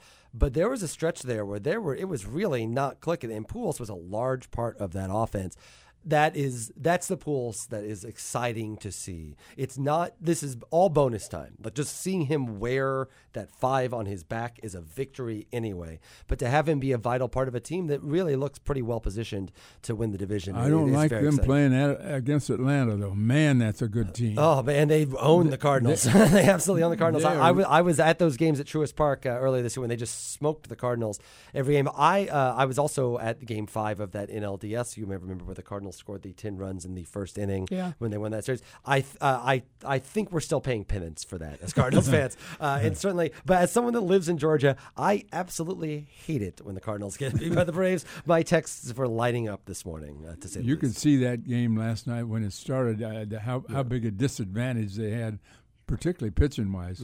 Quintana, uh, he's going to be maybe okay, but uh, the last two starts have been a little shaky. Now he didn't give up the big hit Yeah, last night, yeah. but he put the runners on. It- I mean, the it was Braves are cl- loaded. The Braves are loaded right now, and they're Yeah. doing something that is really smart. They're locking up all their young players very, very early. That Michael Harris kind of fell from the sky. He was a top. He was a top. He was a top uh, uh, prospect, but they desperately needed a defensive center fielder. They he got they got that. He's turned into be a terrific hitter. He might win Rookie of the Year. The Braves just keep pumping those guys out in a way that, frankly, we've seen the Cardinals do in the past, but maybe a little bit less so now. Kind of a contrast, really, but kind of uh, a similarity as well with Yadier Molina being in his last year. It's been, kind of a different year for him, hasn't it? It's, it's been telling. I remember the, uh, after Pujols hit that grand slam, you started to hear all these stories. Should Albert come back for one more? uh, you're not hearing that. And It's about Wainwright. Yanni. yeah, you're not. Wainwright. See, Wainwright has never. I think it's a very common Yeah. misconception. He's never said he's retiring. He's he might. He might. I think he's talked a lot about wanting to spend more time with his family, but he's never been on record as saying this is his last year. I think the Cardinals have tried to sell this is the last year because it is last year of Wainwright and Molina. But uh, Wainwright of the three, I think clearly has the most left to give for, for next year. There's a lot of uh, thoughts that he might actually want to spend it with Atlanta because his family's from Atlanta. He's from Georgia. He grew up a Braves fan. He originally was in the Braves organization. That was something that was actually kind of floated this year. Uh, I think if uh, I think I don't think Wainwright's going to go anywhere just for the money, but I think that if he comes back, it wouldn't shock me. Could he if- crack that Atlanta rotation? I think he could. I think. He, yeah, I think so. I think he'd probably be They're a fifth guy. good. They've had some issues. I, I think Anderson's had some issues. He could. You never. You could always use. There's. There's always. He's always always an arm. And listen, that's a great place for the Cardinals to be right now too. Remember, there were many times this year where Wainwright was the only person in that rotation that I trusted. Now, uh, even with Quintana's struggles, uh, I, I think clearly they're in a much better place. Montgomery obviously has been terrific, and I think Mikolas has settled down. And I and I I'm I may this may be foolish, but I think Flaherty still has something to give for the rest of this team. So I think they're very well positioned. Well, the minute that Wayno makes it official that he is not going to play anymore, the, the next minute he'll be in a broadcast booth. He so if he wants to do it. Yeah, he is terrific, and and it, all, it, it's funny. They almost the thing about it is whenever they do the interviews with him, they I would say they feel like auditions, but like he's much more relaxed Yeah. than to be any sort of audition. Like he just he feels like he belongs there, and uh, and I think it's, it's they're they're on Fox tonight, so I'm sure that they will interview Yeah. him during any, any national broadcast. He becomes the guy to talk to, and he's terrific. Yeah, he's pitching tomorrow night, so he's free tonight. Uh, Yeah, I don't know. I don't know what ESPN's doing. Maybe they'll interview him with every pitch. Uh, uh, that's what they're doing now. They What are, you are. gonna, what are you going to throw this one? Curveball. I throw curveballs. It's the Uncle Charlie. It's That's what I do. right. Another couple of minutes with uh, Will Leitch. Let's go back to uh, college athletics and uh, specifically football with the expansion of conferences. Where do you think it's going to end? I mean, honestly, i so much is just riding on Notre Dame at this point, Yeah. isn't it? Like whatever, wherever. I think Notre Dame, if they, I I think we clearly have an idea of what this could long term could be. The question is how quickly that happens. I really think a lot of that's riding on Notre Dame. If Notre Dame holds the line and says we are staying independent, we understand that this is against the trends of the things are going, but this is what we do. I think you can still keep this current thing together even for a little bit longer. If Notre Dame picks a side and gets out of independent, I think you're going to see a rush to the, particularly if they come to the Big Ten, you're going to see a rush of people going. It's going to be SEC and Big Ten, and I have You're to say, break up the Pac-12. yeah, and I have to say that I understand why this is happening, and I understand that. Well, I wrote a piece for New York Magazine about this today. I get why it's happening. I understand how the television is running everything. I have to say though, if, if we really just get to the place where there's just an AFC that's the SEC and an NFC that's the Big Ten, even if that's what makes the most money for CBS and ESPN and Fox, I really think we're losing a lot in college football. Il-. Illinois is very fortunate. Illinois, Illinois will be well positioned. They will do fine. But like, if you're like, I'm sorry, look at a place like Kansas State. Kansas State is a great school, like a great sports program. They just don't get that big of ratings. But like the I, like they'll be lost. They might as well be San Jose State at a certain level. Oregon And- State. and you get enough of those programs that have the tradition of college football and are but you take away enough of those you're going to chip away the foundation in a way that like ultimately you, you no one wants to see Ohio State Michigan every weekend right? We like the underdogs. What was the best story of the tournament last year? St. Peter's beating Kentucky. We love to see that stuff come up. Uh, that I always when I was in college when Northwestern made that run I mean it hurt it was Northwestern but it was exciting to see that happen and to see that come together. The idea that everything just has to be Cowboys Packers trackers, which is really kind of eh, when you look when you let television ratings run everything, you lose you, you'll just put the same games up all the time. I understand why they're doing it, why they're doing it. In the short term, I'm sure it's beneficial. I really do think there's a long term cost. Can how much uh, money can Notre Dame work out of uh, NBC at their next contract? I mean, depends. Are they willing to put all their games streaming on Peacock? Because if they are, they will be get a lot of money out of it. Because I think that that's the thing, right? Is we so we've seen this with uh, with with the deal next year for like the I, I've had to explain to my father, okay, for Illinois basketball, we're going to need a Peacock subscription now, and like at a certain level, that's what they have over sports fans. If like people desperately want to watch that, it's one thing to like, I'll watch the games on TV when I have the opportunity. It's another thing what sports people will do that no other consumer will do will say, well, I can't miss any Illinois basketball games, so I have to subscribe to Peacock now. And that is the direction. I think that is the power that that sports and sports fans and sports ratings have over any other part of entertainment consumption. It's why this is happening. It's not just that people love sports more than they used to. It's that they will watch sports when they are on and we don't watch anything else like that other than maybe like the State of the Union and and award shows or something. Like we don't watch things in real time anymore, which makes sports so powerful to the point where what's happening is what's happening now. What's your schedule look like? What's the next after today? What's the next college football game you plan to be at? I will be at the Georgia Oregon game uh, okay. at Mercedes-Benz Stadium uh, next week with my family. Uh, they, uh, it's good to have an opportunity where I can get my ten-year-old, my eight-year-old, and my wife together and just watch them bark for three hours, which is basically what's going to happen. Uh, it, th- that's a very exciting game. That's next weekend. That's the big kickoff uh, kickoff classic. So uh, that that's going to be also the, the unveiling of the championship banner. They're going to do the whole thing. So uh, I was at the parade. I was at the game last year when, when Georgia won it. I mean, it is it has been uh, one kind of long party, and I feel like the start of that game is going to be right. We have to play again, right? I thought how many players have gone to the NFL? Oh, I mean they, I mean they lost almost their entire defense. I Fifteen. Mean, they, I mean it's unbelievable. But what's funny about Georgia, and this is why Georgia is Georgia and Alabama is Alabama and Ohio State is Ohio State,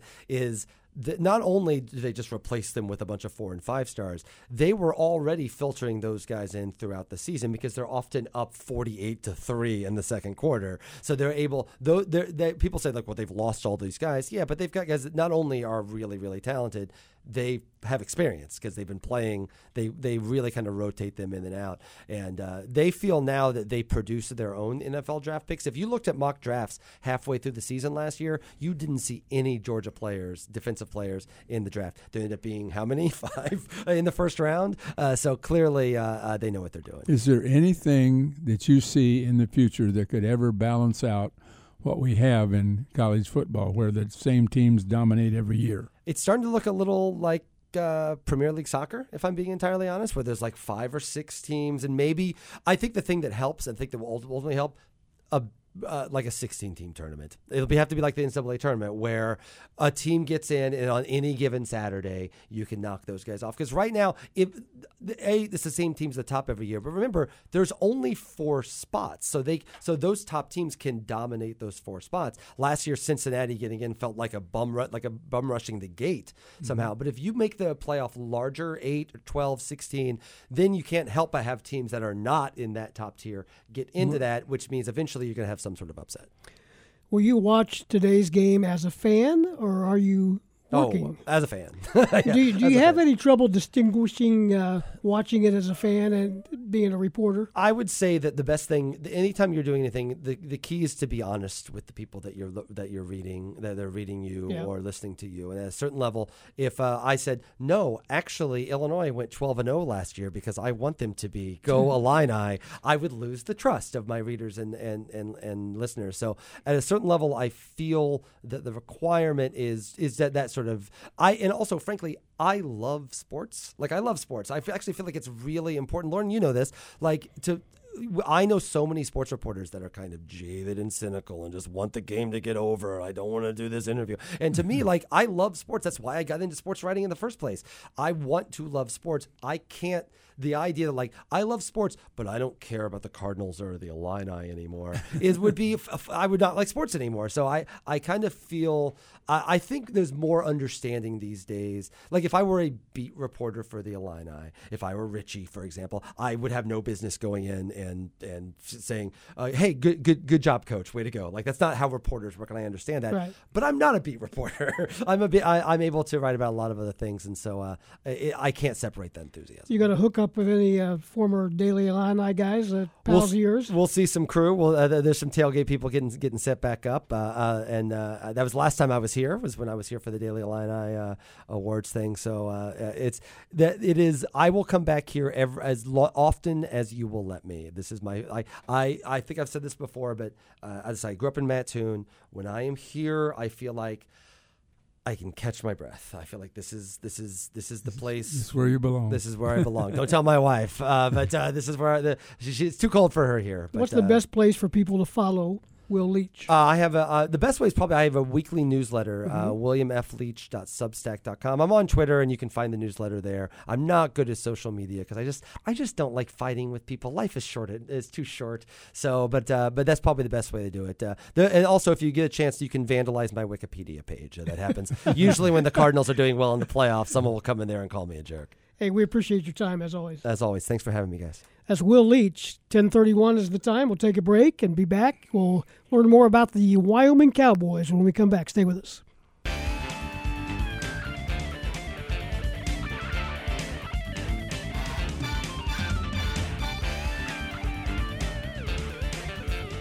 Illini Pella Saturday Sports Talk rolls on here on game day. Steve Kelly, Loren Tate with you until 11 o'clock. Thanks to our guests so far this morning. We just complete, uh, concluded about 30 minutes with Will Leitch, national columnist and uh, University of Illinois graduate. Before that, we talked Illinois volleyball with Mike Koon. Volleyball team opens today as well on the road down in Mississippi against number nine Georgia Tech. Illinois volleyball team ranked 17 in the uh, preseason poll. And uh, kicking off the show at uh, 9 o'clock this morning was Kent Brown talking about today's game against the Wyoming Cowboys. And now we say good morning to Kevin McKinney, who works on the Wyoming Radio Network, making his first trip to Champaign. Kevin, good morning. How are you? I'm well, Steve. Uh, thank you. Happy to be here. Well, you were kind of uh, in the neighborhood last year. You played up in DeKalb, um, but uh, we're hap- happy to have you in Champaign Urbana. We've got uh, what looks like a good day for football. Might be a little warm and uh, humid for the Wyoming guys, but we'll see how that plays out, right? Yeah, you know, it, it's interesting. Uh, all the years I've been around Wyoming, we've never played here before, and it's uh, really been a pleasure. This is beautiful, beautiful country, and uh, we're really looking forward to it. Well, we had you on a few weeks ago when uh, Andy Dixon was in the studio with us, and uh, that was kind of uh, as fall practice was getting underway or was very early in its uh, beginning there. What have you learned about uh, the Cowboys, maybe that you didn't know at that time?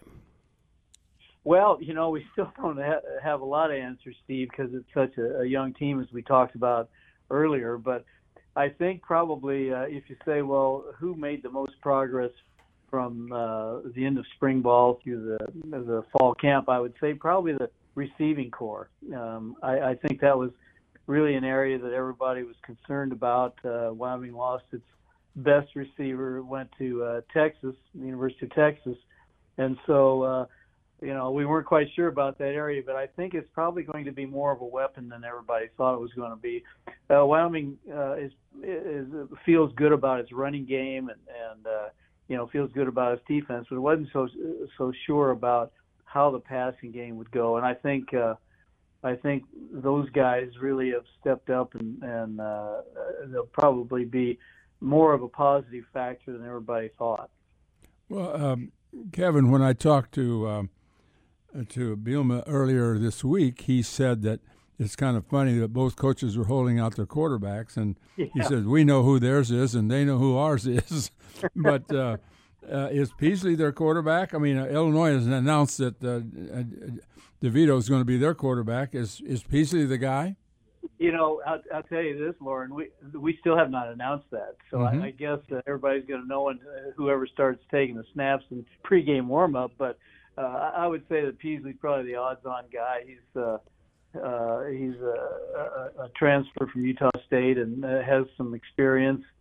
Um, but yeah, Craig has not made an official announcement yet, so uh, we'll have to wait and see. What uh, what can you tell us about Peasley? Is he more passer than runner? Uh, I would say he's probably more uh, of a runner. He he's Okay. he's uh, a, a pretty accurate guy, and and uh, you know short to intermediate type of guy. Not not. Uh, I don't think Wyoming's going to throw a lot of long passes today, but um, he seems to be uh, very accurate with those intermediate and short balls. And I, I'm interested in. Uh, everybody talks about the, your running back as being one of the strong players on your team, and yet you lost uh, a guy that was uh, what was it? He had three over three thousand yards rushing, and transferred on you this year. Uh, Yeah, yeah. Xavier Valladay is the, is that guy, and uh, he was a senior, you know, and and so uh, he he went elsewhere, and and uh, was just a heck of a running back for Wyoming. But as it turned out last year, uh, he and Swen were kind of a one-two punch. The, the uh, Swen had over 700 yards rushing, so Mhm. uh, he was pretty effective as well, and he, he's uh, pretty good out of the backfield in the in the pass game. But uh, yeah, the Cowboys lost uh, a a guy who was one of really their all-time best running backs in, in uh, Valladay. So uh, that you know the portal was uh, was a tough deal for for so many programs, and Wyoming had its share of them. But uh, I think Swen probably by the end of the year was uh, even as effective or more effective than X was. So uh, it was good at least that he came back. how about the injuries? Have you gotten through the uh, the spring? I, I mean, I'm sorry, the the fall practices. I I heard you had a couple uh, uh, of injuries. Uh, uh, uh, how many people will actually miss the game?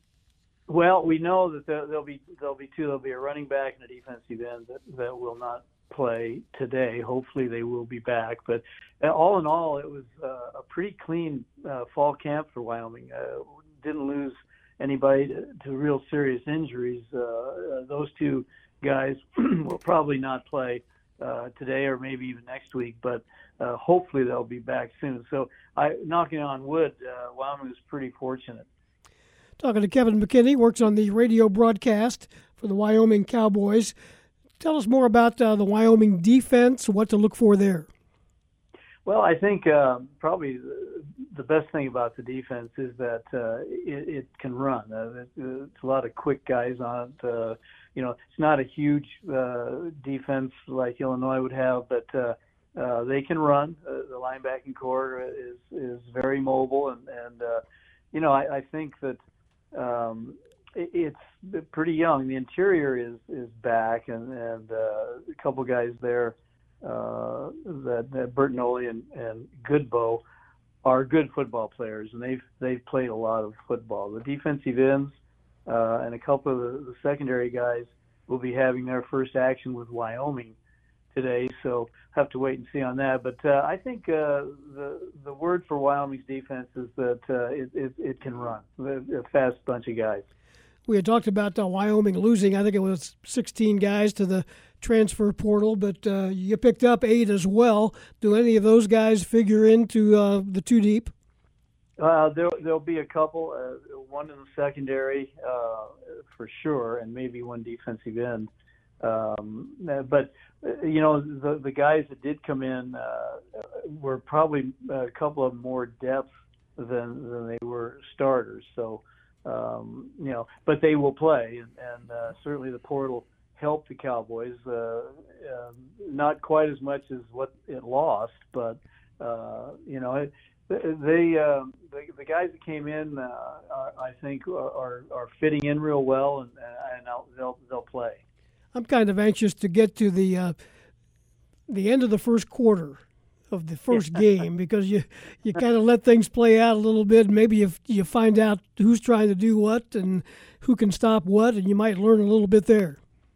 You know, it's so interesting, Steve. I mean, uh, every year, of course, there's so much excitement for the opening game, but uh, this is for at least Wyoming. This is uh, uh, more of a, an interesting uh, start to the season than than uh, many years. Last year, Wyoming was uh, picked higher. thought thought it was going to be a very good team. Ended up seven and six. Did not uh, uh, live up to the expectations. This team, I you know nobody really knows what it what it can do, what it's like. Uh, it would probably be nice for a team with this few of birthdays starting at home against somebody, but uh, to go on the road and play a Big Ten team is is probably not what the doctor ordered. But um, it's going to be interesting how they react. It'll be a great experience for them, and and uh, I, I know they're really eager and they're excited. Uh, you know, just so many young young kids. I, I just counted this up the other day, and I think I said this to you, but uh, there are 22 sophomores and 11 freshmen uh, on the two deep, and so that's 33 guys out of 44 guys that uh, haven't haven't played much. So uh, I I think everybody believes they're they're good players, um, but they just don't have much experience. So it'll be interesting to see how this goes. Kevin, uh, real quick, uh, tell us about the trip out for the team. How did you travel, and, and what time did you get here? Well, we uh, we flew out of Laramie on, on a charter, which we, we ordinarily do, and and uh, we got in here about uh, I'd say six o'clock. Um, and went right to pregame meal and you know the meetings like like usual, but uh, good good flight out um, uh, and and beautiful uh, farm country we flew over. Uh, it, it's just uh, I, I I always like the Midwest and and uh, as I said I'd never been here, but uh, boy, those those farms are fabulous, and, and we really enjoyed the trip out. So, if um, Wyoming could find one more year of eligibility for Andy Dixon, would you put him in the game today? oh heck yeah, uh, I guarantee it. And and then he could uh, could work the sideline with our equipment at the same time. So you know we get two for one there. That's yeah, right. he, he could do it all. Well, for Wyoming to for Wyoming to be successful today, what are a couple of the keys for in your mind? Well, obviously self-inflicted wounds. You know, they just can't can't uh, turn the ball over. They're going to have to stay on the field offensively, um, and and so you know, don't turn the ball over. And, and you know, there's a couple of guys on that uh, that Illinois side that uh, you're going to really have to contend with. Of course, Brown is outstanding running back, and and so they're going to have to slow him down and with that big offensive line. You got to have to find out where Isaiah Williams is. Uh, you know, outstanding receiver and and uh, a, a real playmaker. You've got to limit the explosive plays, of course. Uh, that that goes without saying. And you you've got to have a good day uh, with special teams. Uh, you know, uh, Cowboys. Uh, have a, a, a good field goal kicker, a pretty good punter. Those guys are going to have to be really good today in, in terms of uh, field position and, and uh, making points where you can. So, uh, kind of the usual, uh, the usual keys, but uh, staying on the field offensively and, and not, you know, turning it over um, will be really big against, uh, especially when you're on the road. You mentioned the receiving corps. Is that group uh, led by Joshua Cobbs? He had 25 receptions last year. Yeah, yeah. Josh is uh, the number one guy, and you know these guys are. Uh, I, I, I'm not expecting them to be game breakers, but they're good possession receivers, and, and Joshua certainly is one of those guys. So he'll be a guy to watch for sure. That's Kevin McKinney. We appreciate your time. Look forward to seeing you in person here uh, shortly. Okay, Steve. You, you guys take care. You bet. Kevin McKinney from the Wyoming Radio Network, Cowboy Network, in town to uh, call the ball game today. 1046, a timeout. An open line continues. If you'd like to join us, 217 356 9397. We're back after this. 1048. If you want to call us, you got about uh, 10 or 12 minutes to do that. 217 356 9397. If you have an opinion on what you might see on the football field, on Zupke Field at Memorial Stadium this afternoon, 3 o'clock, Illinois and Wyoming. If you're in town for the game and you need some Illini gear, don't forget about the game day spirit. You're fighting Illini fan store. I was in the, the location at Neil and Kirby earlier this week. All kinds of good uh, orange and blue paraphernalia in there for the ball game. Warm weather stuff, which you'll need today, or think ahead a little bit and get some sweatshirts and uh, coats for the later on uh, part of the season, Game Day Spirit, two locations, one on campus and one, as we mentioned, at uh, Neil and Kirby, your Fighting Illini headquarters for Illinois merchandise. Illinois and Wyoming today, the Illini about almost a two touchdown favorite in this ball game, if you believe in that stuff. Yeah, I think that's probably about right. I'm going to throw some stuff at you about uh, DeVito because we we talk about a lot about him. How did it come to pass that Illinois got a quarterback like this? Because he was an outstanding uh, outstanding player in 2019 for Syracuse, had a full year and and and passed the ball well and, and had good numbers. He got hurt in 2020, Steve, and, and was limited to three or four games there. And uh, so he came back in 221, uh, which is last year, as the starter. And he started against Ohio in a 29 9 win for Syracuse, and he was 11 out of 17 for just 92 yards. But they won the game handily. Against Rutgers, they lost. Second game, 17 7. He was 15 out of 26 for 149 yards with an interception. He ran nine times for 13 yards. Obviously, he was sacked several times there. So in the third game, uh, they elected to start another quarterback who is a more of a runner. His name is Garrett Shrader. and by the fourth game against Liberty, um, DeVito elected not to play anymore because he saw he wasn't going to be uh, starting, and he decided to save his last year of eligibility, which turns out to be at Illinois. Shrader, by the way, now when I talk about a runner, listen to this. Against Florida State, a 33 30 loss, he ran for 137 yards. Against Wake Forest, in an overtime loss, he ran for 178 yards. Against Virginia Tech, Shrader ran for 174. So you can see what they were doing in turning their quarterback into a runner, which works sometimes, but not all the time, obviously. Um, and so DeVito um, elected to come to Illinois, where the reason he's getting the edge over, uh, I suppose, over Sitkowski is because he's a better runner, although he's not a great runner. I mean, he's a good he's a good runner, not a great runner, not a guy that you're going to build your running offense around, not a big option quarterback, anything like that. But he is mobile, uh, mobile enough to, to get his passes off. We would hope so behind that big line that's I just I thought it was good to run that down because he he could he could have stayed there and been the backup for the rest of the year, but he elected to to wait another year and have a full year. Well, during his time there, he had 3,400 uh, yards mm-hmm. passing. Mm-hmm. Most of them as, 20, a, as a freshman yep, in 2019. 27 touchdowns. Mm-hmm. And uh, that was over the course of his career there. It'll be interesting. Does he go all the way today? Is there a plan, do you think, uh, to get Sitkowski in there at some point, regardless of how the uh, game's going? I think it might happen that he comes in, but yeah. I don't know that there's any particular.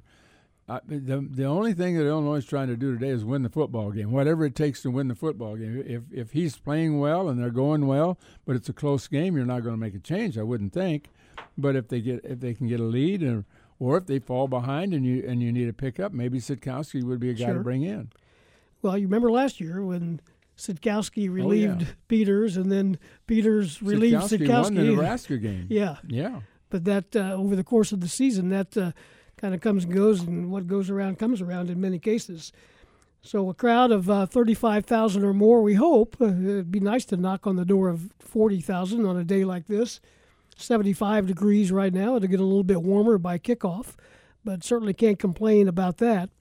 The uh, other game to keep an eye on today, if you're a Big Ten fan, is Nebraska and Northwestern, which gets underway in about uh, 35, 40 minutes in Dublin, Ireland. You got a feel for that one? Oh, yeah. I think Nebraska's going to handle Northwest, don't you? I do. I think Nebraska's they're they were on the edge last year. They just kept losing close games, and but if I had to pick one based on the coach, I'd go with Pat Fitzgerald. Well, yeah, I would too. uh, I think that Frost is in big trouble, and if he loses this game, uh, I'd say the odds are that he won't finish the season. but uh, this is a game they have to win, Nebraska. I've seen some predictions where people think Nebraska will win eight or nine games and be in a bowl game. I wouldn't be surprised. I mean they can bounce back. I mean, we saw what uh, Purdue did last year. They, I mean, it, it, a lot of it depends on the schedule. A lot of it depends on just winning games in the fourth quarter. You have to do that.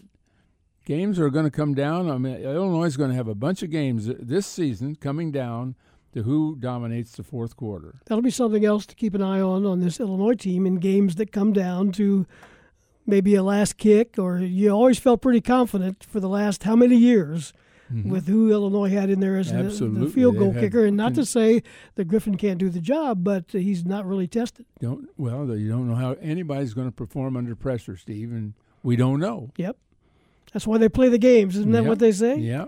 You'd hate to see a guy walk out there against Wisconsin with a two point deficit and miss the right. winning field goal, but it could happen. And we've been talking all along about uh, what's going to happen. We're going to find out today, at least uh, how game one goes. Well, I think I think you're going to see a lot of uh, Isaiah Williams today. I think you're going to see a lot of Chase Brown, and I think you're going to see both of them receiving passes and both of them running. Uh, um, obviously, Chase Brown will be running a lot, but I think you'll also see some reverses with Isaiah Williams. I don't see the, the need to, uh, and I'm not a coach, never have been, certainly not in football, but I don't really see the need to sit on a whole lot of things. Put, put the stuff out there and see if it works. Well, yeah, that's what we're going to do today. Yep. 1055. Take one final break. We'll have some final words after this.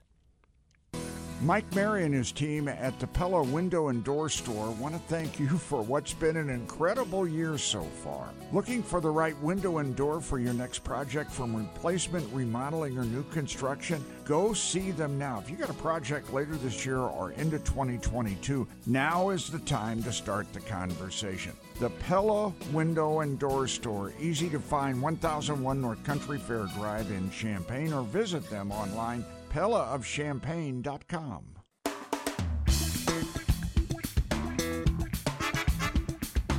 A couple of minutes left on this edition of Illini Pella Saturday Sports Talk.